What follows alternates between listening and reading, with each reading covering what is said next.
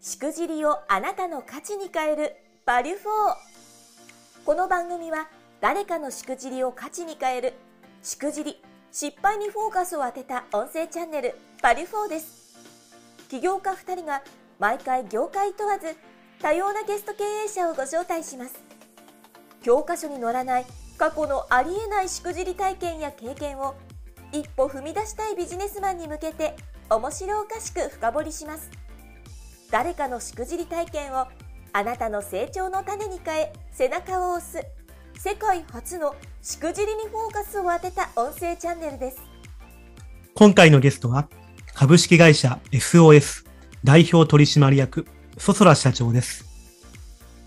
ソソラ社長は主に広告事業などを行っています。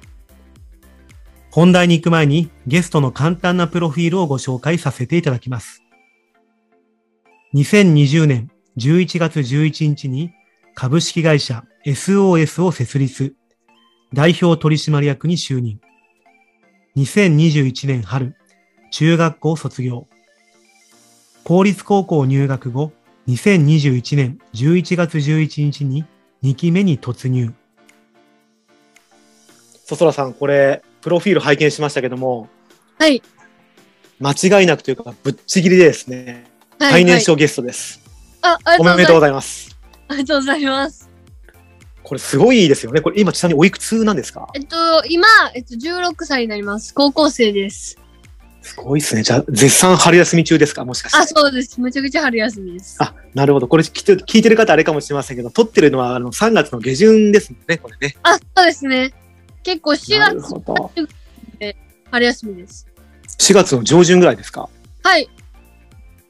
いいですね。春休み懐かしいです1ね。ヶ月くらいあるんですよ。めっちゃ楽しいです。すごいっすね。え、じゃあこれ起業したのはこれいつぐらいになるんですかね起業したのは中学3年生の時になります。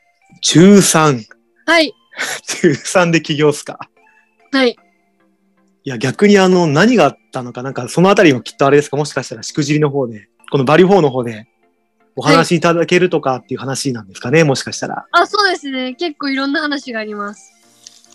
いやー、非常に楽しみですね、今からね。はい。ありがとうございます。じゃあ本当にどんなしくじり体験、バリフォーが聞けるのか、まあ今からワクワクしていますので。はい。じゃあ早速なんですが、エピソードをいただいてもよろしいですかはい、大丈夫です。どんなエピソードがありますでしょうかえっと、結構前の2021年の最初の方、あお正月くらいのなる話ほじどゃないはい。ちなみにそ、その時は大体、えー、まだ中3ぐらいのイメージですかね。。そうですね。えー中、中1の時だったと思います。中1かな 中 1? マジですかあ、間違えました。高1です、高1。あ、こ高1、あ、高1ですね。はいあ、びっくりしました。あ高1の時だったんですね。いや、全然 OK ですよ。はい。え、その時にどんな話があったんですかえっと、その時結構テレビにいろんなテレビに出させていただいた時で、はい。えっと、どのチャンネルかとか忘れて申し訳なくて。あ、全然いいですよ。はい。結構あの、全国放送のテレビ番組で、はい。えっと、あの、その時に、なんか、事業紹介、事業説明をしている時の撮影がしたいっていうお話があったので、はい。えっと、その保険会社に行く時に一緒に来てもらいました。あ、保険会社の方とお話をしたんですけど、はい。で、オフィスに取材が来るって形で、えっと、いろんな、あ、じゃあ取材もしたし、お仕事の話もししました。じゃあ保険会社の方と一緒になんかコラボというかなんかそういった撮影があったんですかで、お話しするところを撮るみたいな感じうです。ーんあじゃあそれなんかこうきっと保険会社の方からそういうオファーがあったのかあ、すえっと、私が、なあその時ちょうどお話ししようって言ってたので、じゃあ撮影もしていいですかって言ったら、あ、なるほどでした。はい。じゃあそのきっかけでじゃあそそらさんがじゃあこの保険会社の事務所というか場所に伺ったんですかねあ、そうですね。テレビになりましええそうだったんですねた。はい。なるほどちなみにあの保険会社の人は結構お偉いさんだったんですかあ、そうですね。むちゃくちゃ偉い人でした。 ええちなみにその人とじゃあどんな感じのお話をされたんですかえっと、なんか、私の会社はこんな感じの会社で、って言って。で、あの、こんな広告ですとか言って、事業説明をしました。すごいですね相手はちなみえっにとあの、若い方ですかなんかもっと年配の方なんですかね。ああ、えっと、年配って言っても、その、その、めっちゃ、すごい年配の方っていう感じなんですけど、めっちゃ先輩うんうんあ、でした先輩の方だったんですね。はい。えー、そこでじゃあこう何かお仕事というかお話をされたんですね。でお話をしました。で、あと、また広告す、あの、頼むからね、とか、頼むんでよろしくお願いします、みたいなこと言われました。でもその時にはもうあれなんですね。その写真とか、あの、なんでしょう、こう、打ち合わせもそうだったんですけども、すでにこう、お仕事をお互いされてらっしゃったんですね。あ、そうですね。してました。なるほど。すごい、じゃあそういうきっかけというか、その場で、まあ、取材も兼ねて、事務所に伺ったんですね。そうです。じゃあ以前からその保険会社の大先,、まあ、先輩の方とは、その、なんでしょう、連絡とか、またはこう、何かこう、仕事、その後の付き合いも何かあったんですかあ、そうですね。えっと、ご飯食べに行ってお話をしたり、普通うんうにん LINE で、えっと、え今日はありがとうございました、みたいな会話をすることも結構多かったです。あ、そうなんですね。はい。なるほど。でもきっとね、そそらさん、この最年少でこう今ゲストに登場登場してもらってますので、はい何かやっぱりこう、おいろんな方々ときっとね、お付き合いとかありそうですもんね。いろんな方とお話しさせていただいて、むっちゃいろんな話を聞いて、すげーってなってます。 いや、逆にあの僕が今すげえなってますからね。いや いやいやいや。はい。えーじゃあそのじゃあ気軽にその、あれですか、保険会社のそ先輩とね、こうやってあのお付き合いというかですね、ご縁があってですね。で、またこう、まあ一緒にご飯食べに行ったりとかはい。っていう話なんですけど、今ここまであの、特段しくじってないんですけども、はいはい。そんこなのエピソードってこう、どんな感じで進んでいくんですかえっと、これまず普通に、えっと、むっちゃ結構 LINE をしてた方だったので、はい。 LINE で、あの、ありがとうございましたって、むとか、ありがとうございますってメッセージがよく来た、来てたんですよ。はい。で、もう私ってやっぱ高校生なんで、はい。 LINE ってむちゃくちゃ使うんですけど、うーん。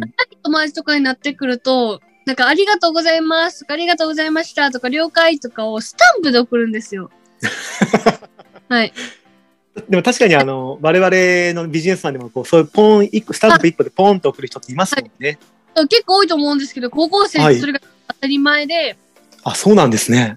むちゃ当たり前にスタンプ使って、はい。あお前冷たいな、みたいなノリがある、みたいな。そ んな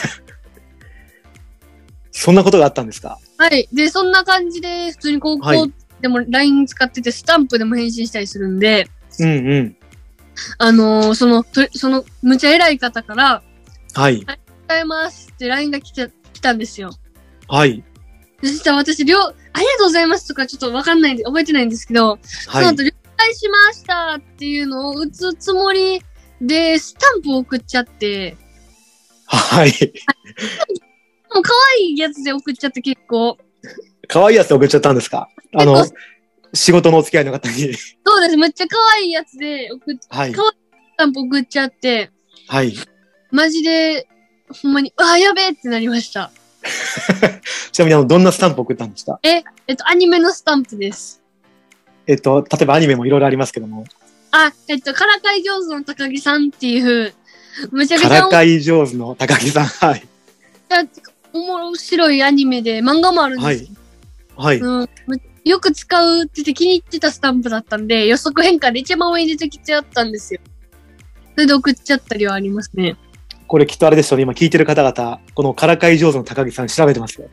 あー、調べてどのスタンプだって。じゃあググってますよ、今きっと。可愛い。めっちゃ可愛いんで、調べてみてください。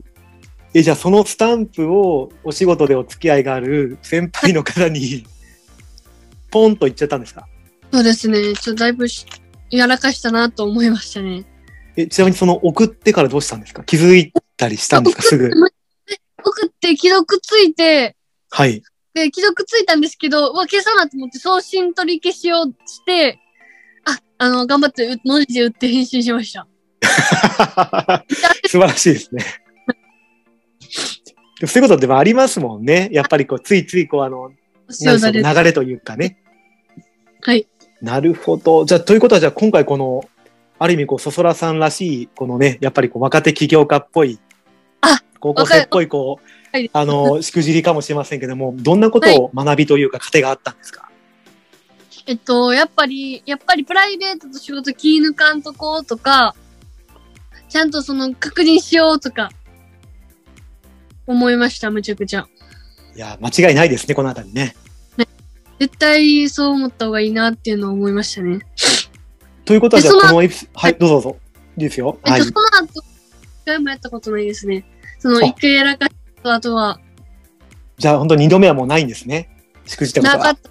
今のとこ、今のとこないです。いや、素晴らしいですね。きっと多分これからはないと思いますので。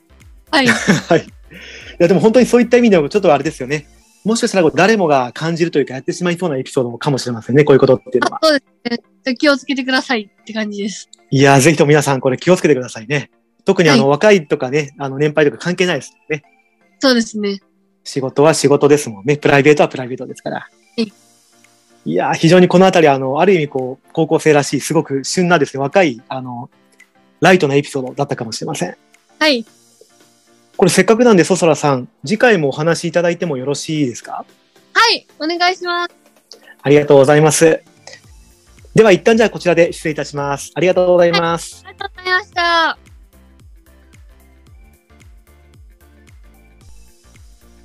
この音声チャンネル「バリュフォーは「4U 手箱の提供でお送りしています次回の配信もお楽しみに